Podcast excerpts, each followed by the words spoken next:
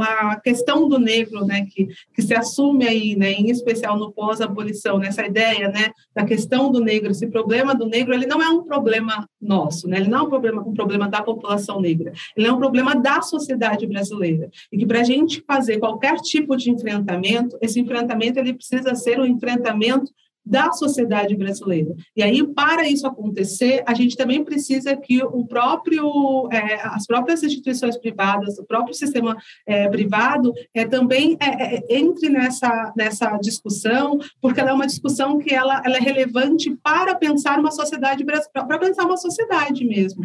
Uma sociedade, quem é essa sociedade? Com que sociedade eu dialogo? Né? Pensando o próprio, o próprio sistema é, privado mesmo, enfim, das empresas e assim por diante.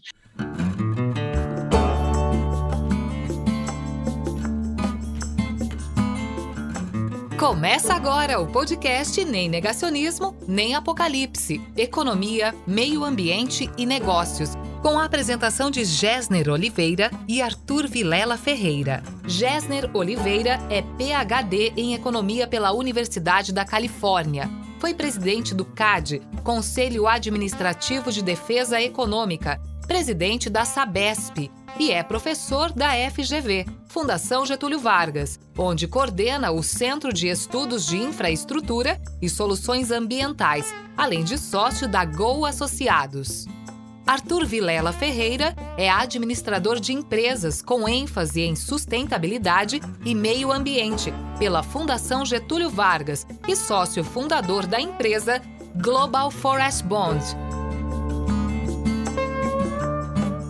Hoje, o episódio de Nem Negacionismo, Nem Apocalipse, Economia, Meio Ambiente e Negócios traz um tema muito importante, tema da diversidade, em particular é, nós temos aqui a satisfação, o privilégio mesmo, é, de é, ter a, a, como nossa convidada especial a Cimeia de Mello Araújo, ela que é doutoranda em História pela Universidade de Santa Catarina, mestre em Língua Portuguesa pela PUC São Paulo, coordena o Núcleo de Educação do Museu Afro-Brasileiro é, e possui uma experiência muito interessante como educadora, formadora de professores e tem uma consultoria na área de diversidade e inclusão. É, e é exatamente sobre isso, sobre a, é, sobre a sua atividade no Instituto Ela Criações Educativas, que é voltada para a área educacional, na área de direitos humanos, com foco nas relações étnico-raciais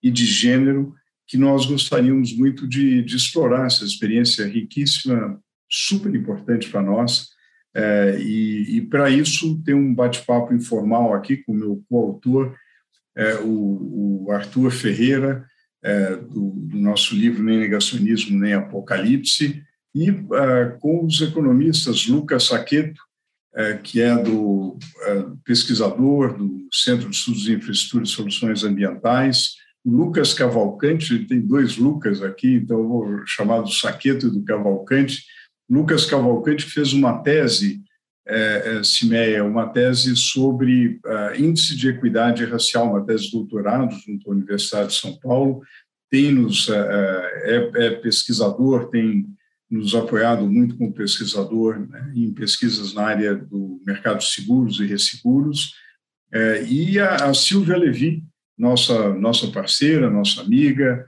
e que é atualmente consultora de relações institucionais é, do Museu Afro Brasil. Realmente a gente está muito contente de estar aqui e eu vou lançar uma pergunta e convido Saqueto, Cavalcante, Arthur, é, Silvia para bombardear a nossa convidada aqui com perguntas, que ela tem muito para nos contar. Quais os aspectos da educação convencional que precisam ser modificados. Quer dizer, todos nós passamos, eu me lembro aí, desde a da escola fundamental, desde o ensino fundamental até hoje, uh, e eu, eu nunca vi, eu nunca tive uh, a, a, história negra. Né? Era sempre uma coisa assim lateral. Né? Nos livros de história, com, com muita boa vontade, uma nota de rodapé. O que, que precisa ser modificado na educação convencional e como que tem sido o seu trabalho no museu e fora dele, no instituto, como tem sido o seu trabalho para justamente estimular isso? Bom, eu quero começar agradecendo a possibilidade desse diálogo é, enquanto educadora, porque dentre as, as minhas funções, é, eu sempre, sempre acredito que a, educação, a educadora é o meu ponto, o meu ponto forte, ou pelo menos é o que eu gostaria de acreditar. Então, eu tenho sempre muito apreço pela troca. Eu fico muito feliz por esses momentos. Então, eu gostaria de agradecer, inclusive, a presença do Arthur, do, dos, dos Lucas é, e, e, da Silvia, que, enfim, intermediou esse encontro. E, e, inicialmente, e gostaria de dizer que eu, o que eu acredito em relação aos aspectos convencionais, né, esses aspectos de uma educação convencional que, que a gente percebe, acho que tem dois, tem dois aspectos que eu gostaria de trazer para essa conversa. Um, um, aspecto que tem a ver exatamente com esse, essa, essa, uma, essa, uma ideia né, de um pensamento eurocêntrico, enquanto, ou melhor, é, o homem branco enquanto o, o homem pensante, né, que vai constituir aí uma noção de modernidade e que vai trazer esse aspecto que, é, é, que vai impedir com que a gente perceba ou leve em consideração esses pensa essa, essas, essas outras formas de pensar o mundo, outras formas de analisar, de produzir conhecimento. Acho que isso é algo muito relevante para a gente pensar, e aí também como isso, dentro do Brasil, numa perspectiva de constituição de uma nação, dentro de um aspecto que não leva em consideração as populações negras, né? Num, num primeiro momento, as populações africanas que são trazidas para cá forçosamente é, para o trabalho escravo e posteriormente seus descendentes, mesmo mesmo no pós-abolição, que é onde você começa a perceber como é que a, a, inserção da população negra dentro da sociedade brasileira, ela vai acontecer é, de forma bastante violenta e, e, que não vai levar em consideração a, a própria cidadania dessas pessoas, dentro, de, dentro desse contexto todo, o que a gente percebe é exatamente um completo apagamento é, da produção intelectual dessas pessoas, né? E que vai resvelar diretamente na própria, no próprio sistema educacional. O próprio sistema educacional, então, a gente tem, por exemplo, na própria Constituição é, de 1934, se eu não me engano, eu posso, eu, mas tenho quase certeza que é a de 1934, no qual é, se dizia que a educação brasileira se daria a partir da, das bases eugenistas.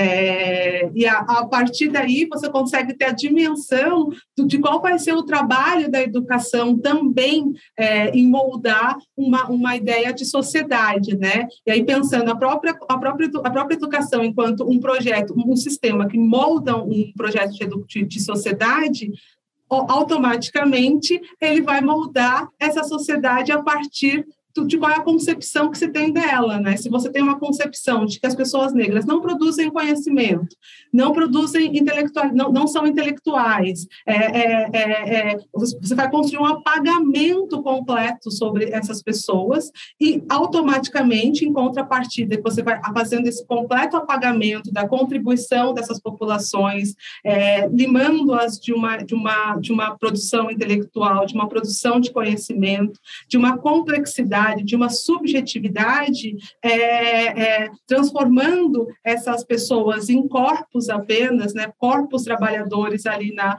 na durante a escravidão no pós-escravidão, corpos também trabalhadores, mas sem produção intelectual, você vai construindo aí um, uma ideia é, é de nação também juntamente com isso. Então, dentro desse aspecto, é, é, o que eu percebo é a importância de a gente é, começar a discutir sobre o racismo brasileiro, começar a entender as dimensões do que é a, a, a complexidade do que é a constituição é, da história do, da, da, sociedade brasileira, para a gente conseguir entender onde foi é, é, que nós que nós fomos cometendo enquanto sociedade esses apagamentos, né? E aí conseguir abrir um diálogo que seja mais possível E, para além disso, acho que um outro aspecto que eu trago que é muito importante é, dentro disso é porque eu acredito que essa educação que leva em consideração a contribuição dessas populações, que leva em consideração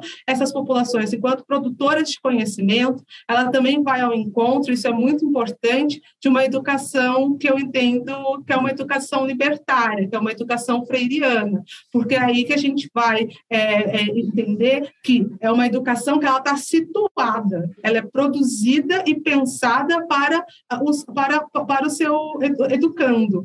É, esse, esse educando, né? imaginemos que nós vivemos num país com mais de 50% da população negra, é, tem alguma coisa aí que não está se encaixando, né? E então eu percebo também que é, a própria é, essa própria constituição de uma possibilidade de pensar uma educação que se amplie, né? Que leve em consideração essas populações, que leve em consideração a produção de conhecimento dessas pessoas, que abra esse diálogo, que amplie né? E aí é só a gente está falando sobre ampliar é também a gente pensar uma educação é, libertária, a gente pensar uma educação situada, a gente pensar uma educação é, que produz cidadãos ou que pelo menos é, procura desenvolver cidadãos, cidadãs, que compreendem a sua sociedade, né, que estão em diálogo com a sua sociedade.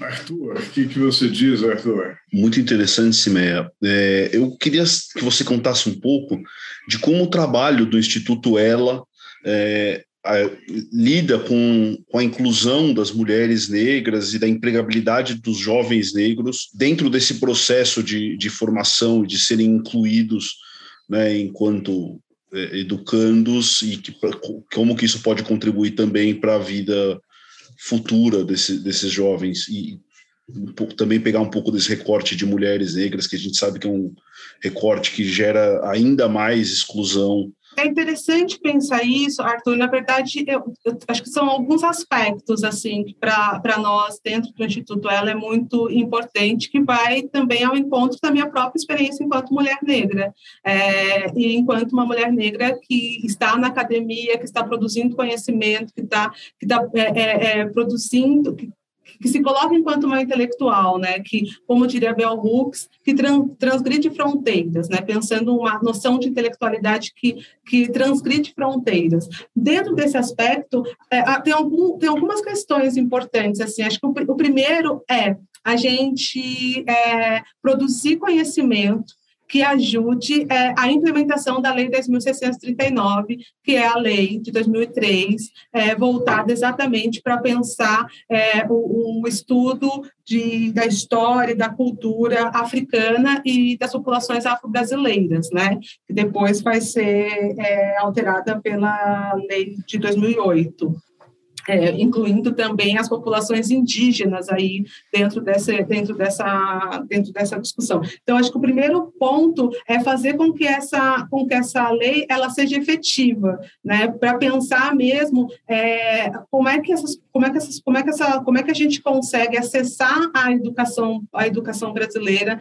em especial, mas não só a educação pública brasileira, de uma forma que seja possível levar uma produção de conhecimento é, que amplie o olhar dos professores, né? que é, afete-os a, a, a, olhar os seus, educa os seus educandos, os seus estudantes, é, dentro de uma perspectiva que seja um pouco mais ampla sobre humanidades, né? porque no fundo, no fundo, o que nós estamos falando é sobre humanidades. Né? E aí eu trago mesmo isso numa perspectiva plural, para a gente pensar isso dentro de uma noção plural que não seja um humano baseado no homem branco acima dos Pirineus, mas que seja essa pluralidade que se constitui é, ou melhor, que é constitutiva da humanidade. E aí, dentro disso, acho que esse é um ponto, assim, que a, a, gente, a gente procura, fazer, procura trabalhar muito nisso. E um outro ponto que a gente vem é, é, é discutindo muito, que é a, uma forma de fazer com que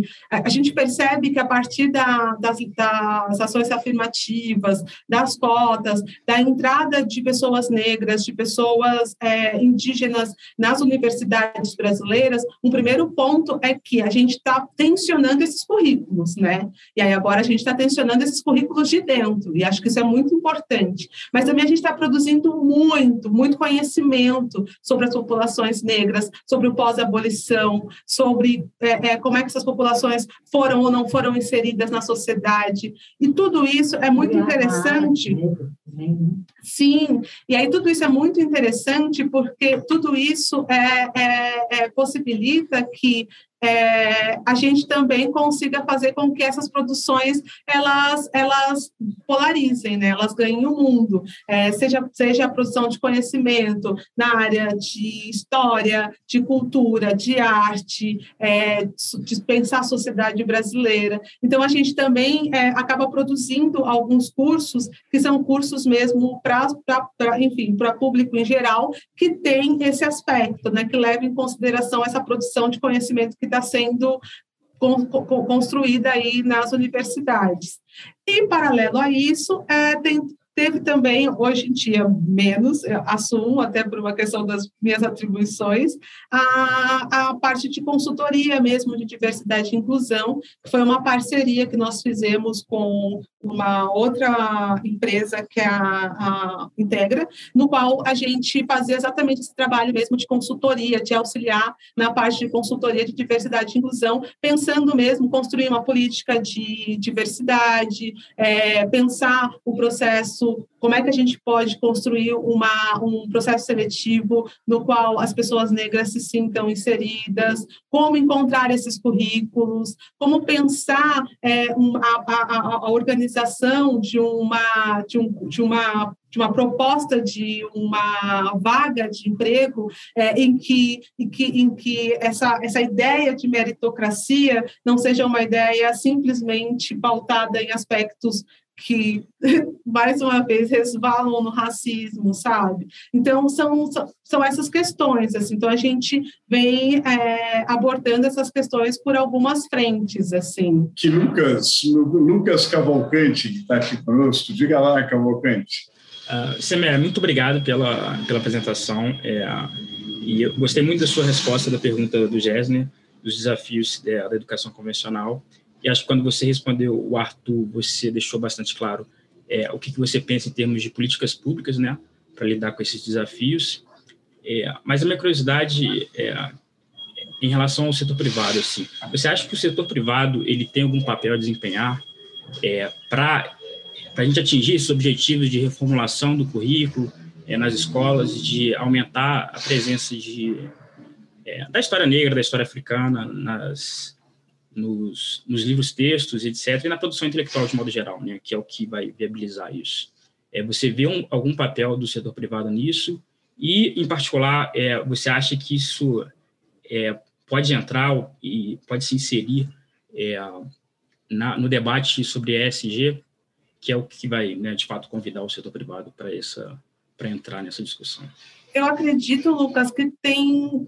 Eu acredito que está tudo de uma forma ou de outra embrenhado e interrelacionado, sabe? É, no primeiro passo, no primeiro ponto, eu diria é, que a, a, a, questão do negro, né, que, que se assume aí, né, em especial no pós-abolição, nessa ideia, né, da questão do negro, esse problema do negro, ele não é um problema nosso, né? Ele não é um problema, um problema da população negra, ele é um problema da sociedade brasileira. E que para a gente fazer qualquer tipo de enfrentamento, esse enfrentamento ele precisa ser um enfrentamento da sociedade brasileira. E aí, para isso acontecer, a gente também precisa que o próprio, é, as próprias instituições privadas, o próprio sistema é, privado, é, também é, é, entre nessa, nessa discussão, porque ela é uma discussão que ela, ela é relevante para pensar uma sociedade, para pensar uma sociedade mesmo.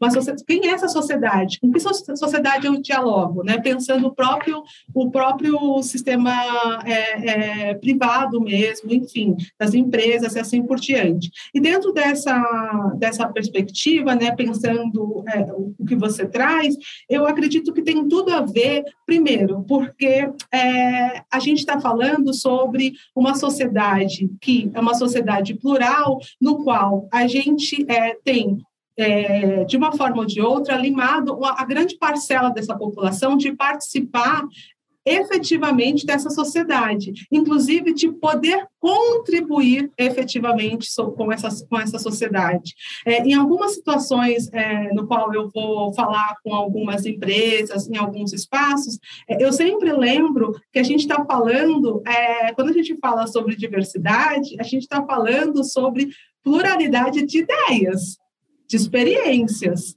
É, é isso, se eu tenho um espaço no qual eu só falo com é, determinadas pessoas, é, a minha, minha possibilidade de encontrar soluções, de encontrar inovações para determinados campos, em especial o mercado de trabalho, em especial o mercado, o, o mercado né, em si, não só o mercado de trabalho, mas pensando no mercado em si, que é um espaço de extrema, é, é, em, que, em que é um espaço em que as, as as informações elas são muito rápidas, em que você precisa encontrar soluções de forma muito rápida, em que é, a inovação é um ponto muito é, é um ponto crucial no, na, no, no, caminho de você conseguir manter a sustentabilidade da sua empresa. Por exemplo, é, é, você conseguir dialogar com o maior número de pessoas, com o maior número de experiências de vida, do quanto essas pessoas trazem de experiência, porque quando você contrata uma pessoa, você não contrata simplesmente o currículo dela. É, é, é, você contrata um ser humano ali complexo, com todas as suas contradições e com todas as suas experiências que, que atravessam a, a, vida dessa pessoa. A possibilidade de ela trazer caminhos é, que te ajude a pensar soluções é muito grande. E aí, pensando nessa questão, da própria questão da, do ESG, né? Eu percebo isso, tanto no aspecto né, de você pensar no aspecto social mesmo, mas se a gente for pensar isso no aspecto ambiental, por exemplo, a gente pode pensar, inclusive, é, não só dentro de você pensar soluções, né, é, mas também de você pensar é, possibilidades mais plurais, porque a gente, o grande desafio, por exemplo, é, desse aspecto ambiental, é a gente conseguir é, produzir é, conseguir manter essa, uma, essa sociedade em, em, processo de desenvolvimento, né, pensando em uma ideia de desenvolvimento, que eu, não vou problematizar isso, porque senão vai longe, mas pensando isso é, numa, numa, numa, numa ideia que a gente também consiga nos manter vivos dentro desse, dentro desse planeta. a gente está falando sobre não nos matarmos.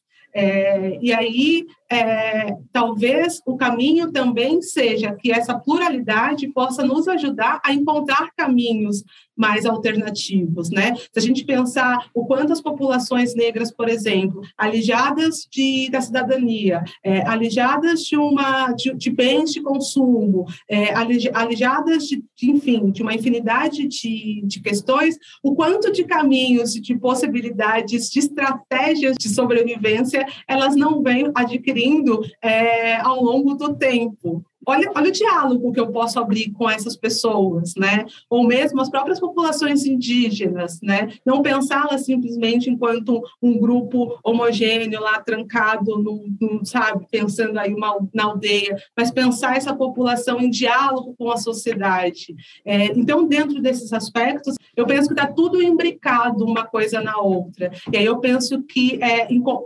encontrar formas de dialogar com essas pessoas, ou melhor, de, de, de dialogar dialogar com uma, um Brasil mais verossímil também é encontrar caminhos e possibilidades para nós enquanto sociedade, enquanto mercado, enfim. Acho que é um pouco disso. Simeia, será que podia contar para os ouvintes desse podcast assim o que é um pouco o conteúdo e qual é a qual é o trabalho dos cursos que o Museu Afro-Brasileiro oferece e, e, e talvez um, o Saqueto e a Silvia pudessem complementar com mais perguntas aí. Bom, é, a gente vem produzindo é, muita, muita formação pensando exatamente nesse diálogo com o acervo. Né? A gente tem aqui um espaço de 11 mil metros, com acervo com mais de 8 mil obras, é, não todas expostas, obviamente, mas aí com, com uma, uma exposição de longa duração com mais de 3 mil obras, é, que estão em diálogo com, com, com essa missão do museu, que é, é trazer uma perspectiva da cultura, né? Né, da arte, pela perspectiva de pessoas africanas, de, de afro-brasileiros, né, de descendentes de pessoas africanas, a gente tem um espaço muito rico para, por exemplo, dialogar com as, as, as escolas né, com educadores. Então, a gente vem é, construindo formação, em especial formação, de profe formação é, para professores, né, que está em diálogo com o nosso acervo, que parte do nosso acervo. É, então, a gente tem, por exemplo, um próprio curso que é Museu Afro Brasil Construindo Contrapontos, que é exatamente o Museu Afro enquanto um contraponto a esse, a esse discurso hegemônico, né, a essa, como, por exemplo, você chamou de educação convencional, né? Que é exatamente construindo um contraponto para a gente poder ampliar as perspectivas do que é cultura, do que é produção de, de, conhecimento, do que é intelectualidade, do que é história, né? De como a história ela não é algo dado, mas ela é algo que a gente vai construindo, a gente vai se relacionando com esse com esse passado, a gente vai constituindo novas formas de olhar para esse passado e a partir disso a gente também pode ir produzindo é, é, é, novas novas formas de, de lidar com isso, porque aí também é pensar um pouco na própria ideia que a Chimamanda Adichie, escritora nigeriana, mas que de uma forma ou de outra não não é, ela não cunha essa essa ideia, mas ela divulga essa ideia, que é a ideia de uma, do perigo de uma história única, né? O perigo de uma história única é porque você encapsula é, uma população dentro de uma de uma homogeneidade e de uma de uma ideia, né? De pessoa, de humano, de não humano e assim por diante. E aí a, a possibilidade de a gente fazer esse diálogo, em especial com educadores, é, educadores sociais, educadores é, de escolas públicas em especial, mas não só, para nós é muito importante, é o que nós estamos fazendo e estamos desenvolvendo. E aí, para isso, a gente também é, construiu dois acordos de parceria que são bem relevantes, um que é com a Fundação Casa, mas que é uma, um acordo que já está aí há, há, mais de 10 anos, né? E agora, em 2021, nós também é, construímos um acordo de parceria para a formação de professores na rede municipal de São Paulo. Então, a gente também está é, oferecendo formação aí em diálogo com o nosso acervo para essas pessoas, enfim, discussões de cultura, história, é, religiosidades, é, para os professores. Saqueto, Silvio, não querem trazer questões aqui? Primeiro, eu queria agradecer a Cimeia, acho que é bem interessante os pontos que ela trouxe até agora. É, Cimeia, você destacou um pouco é, que a gente tem uma lei de 2003 é, que estabelece o ensino de cultura afro-brasileira nas escolas. A gente vê, o Lucas até perguntou também, o Cavalcante perguntou é, para você sobre é, qual que é a participação do setor privado é, em promover a cultura negra, etc. Qual é a relevância que isso... E isso vem ganhando relevância nos últimos anos, né? A gente vê que tanto as empresas como as políticas públicas é, de algum jeito vem engatinhando no sentido de promover a cultura negra. Eu acho que o Museu Afro é, é um exemplo disso, né, dessa, dessa promoção e tal, é, mas ainda assim a gente vê que no Brasil a promoção da cultura negra não é do jeito que deveria. Né? A gente estava antes do, daquele podcast conversando sobre é, expoentes da, da, cultura negra que não são tão reconhecidos e valorizados e tal. Eu queria saber de você é, o daqui para frente. É, como que a gente faz para aprimorar ou aprofundar a promoção dessa cultura negra no Brasil? E eu queria aí provocar também um pouco a Silvia, né, nesse caso, para saber quais são as dificuldades é, que o Museu Afro tem, até do ponto de vista de financiamento, em, em continuar promovendo essa, essa cultura negra. Nossa, Lucas! Direto. Bom, é, eu, eu, percebo que é, eu percebo que que é, assim, é, e aí eu vou, eu vou, eu vou, eu vou dizer o que eu aprendi com as mais velhas, sabe? É, é sempre em frente.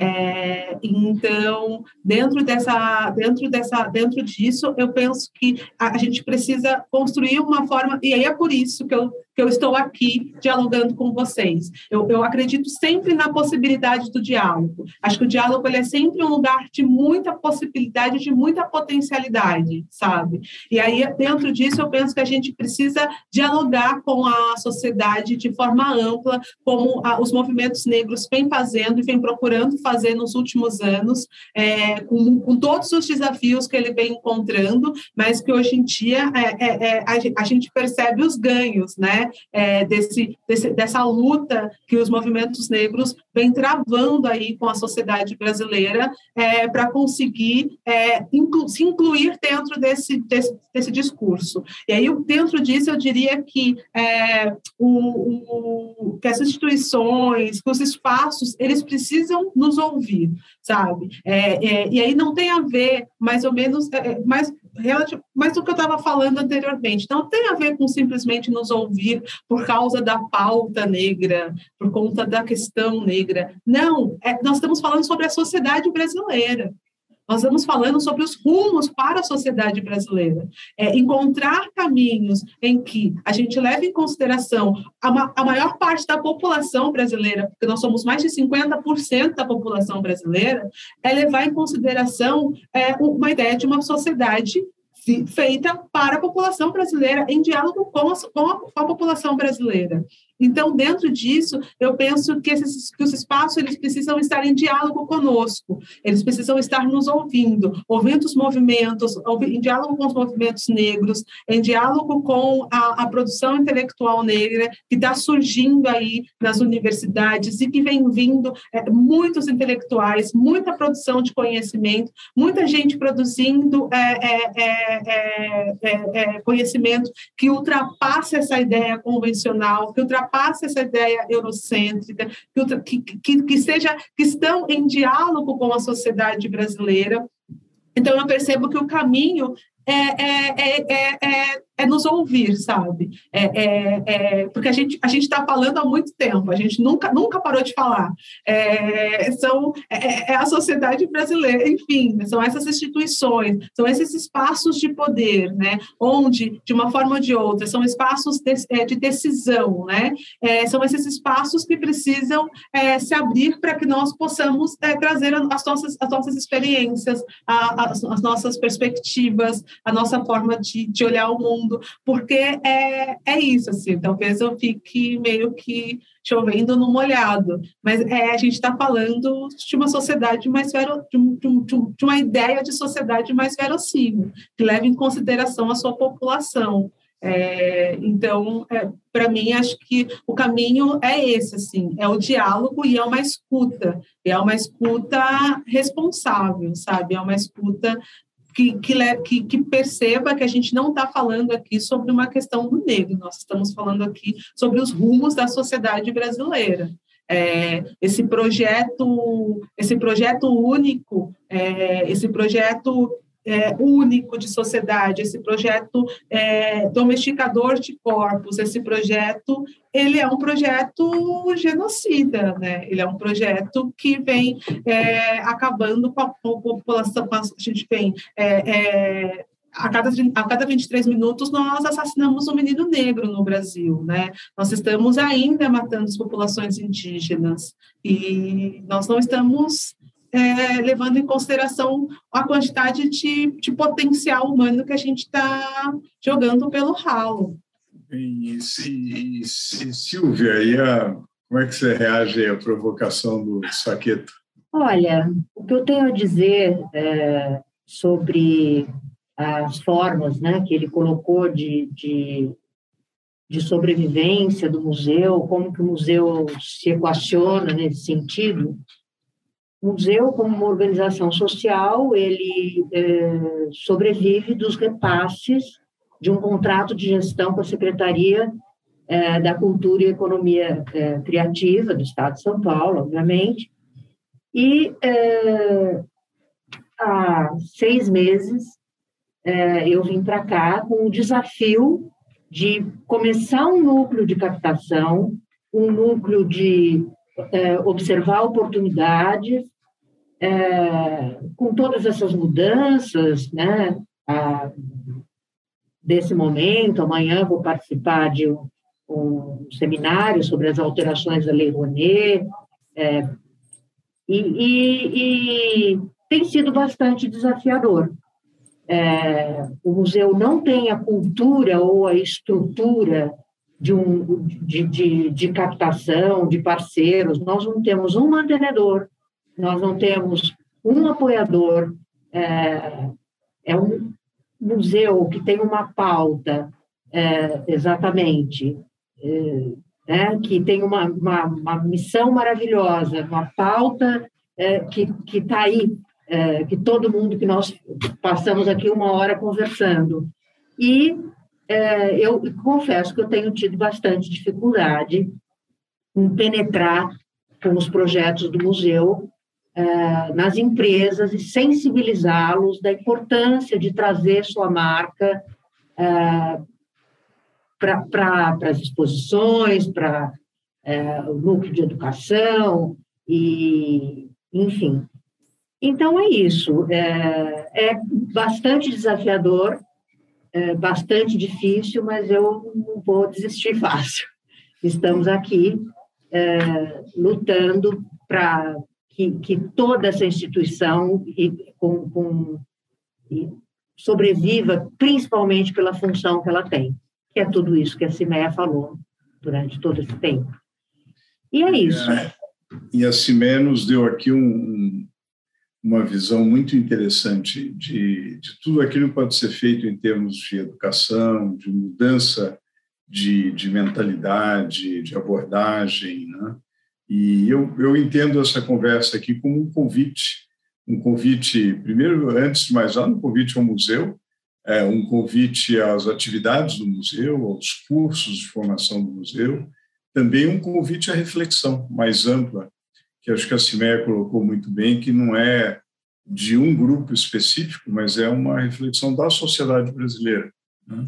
de, de como ela vai resgatar é, os seus valores culturais mais profundos, a sua história. No fundo, se trata disso, né? se trata de buscar a nossa história. Né?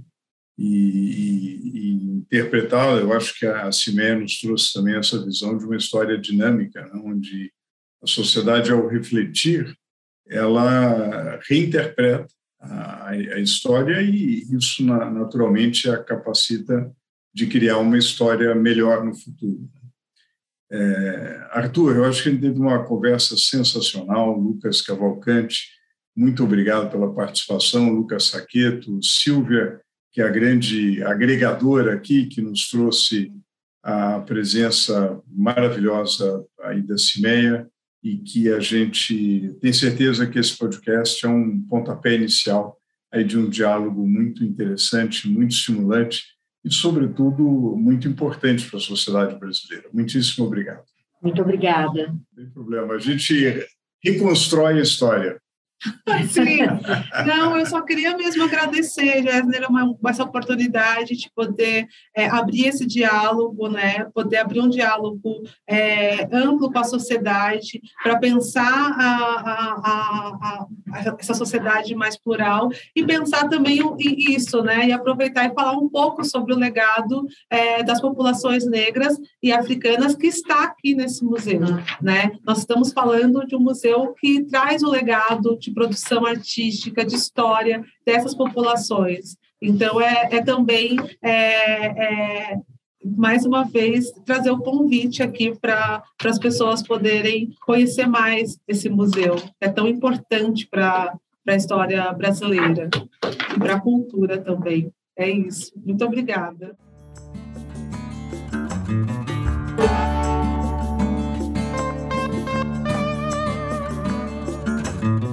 Este foi o podcast Nem Negacionismo, Nem Apocalipse. Obrigada pela audiência e até a próxima!